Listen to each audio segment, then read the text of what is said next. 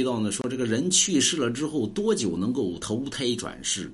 你看天地阴阳者，啊，人有阳寿，鬼有阴寿。人阳寿呢乃是不定的，人阴寿也不定。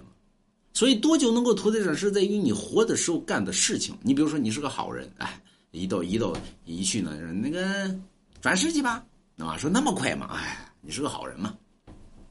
所以阴间里边按民间里边讲的有十殿阎罗王，一殿五十年。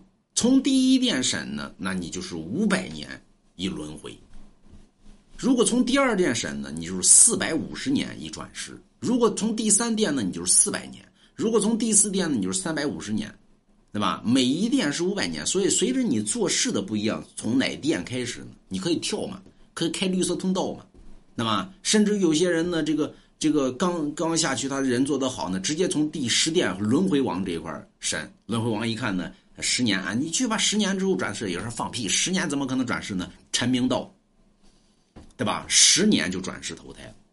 所以你呃人死之后多久投胎转世，在于你这世的功绩之上。哎，对吧？有人说，那我就想早点投胎转世呢。哎，你买龙王家一幅字画，你下去见阎王，你说阎王，我有龙王家字画。阎王说，赶紧入天道当神仙去，对吧？你直接就当神仙了。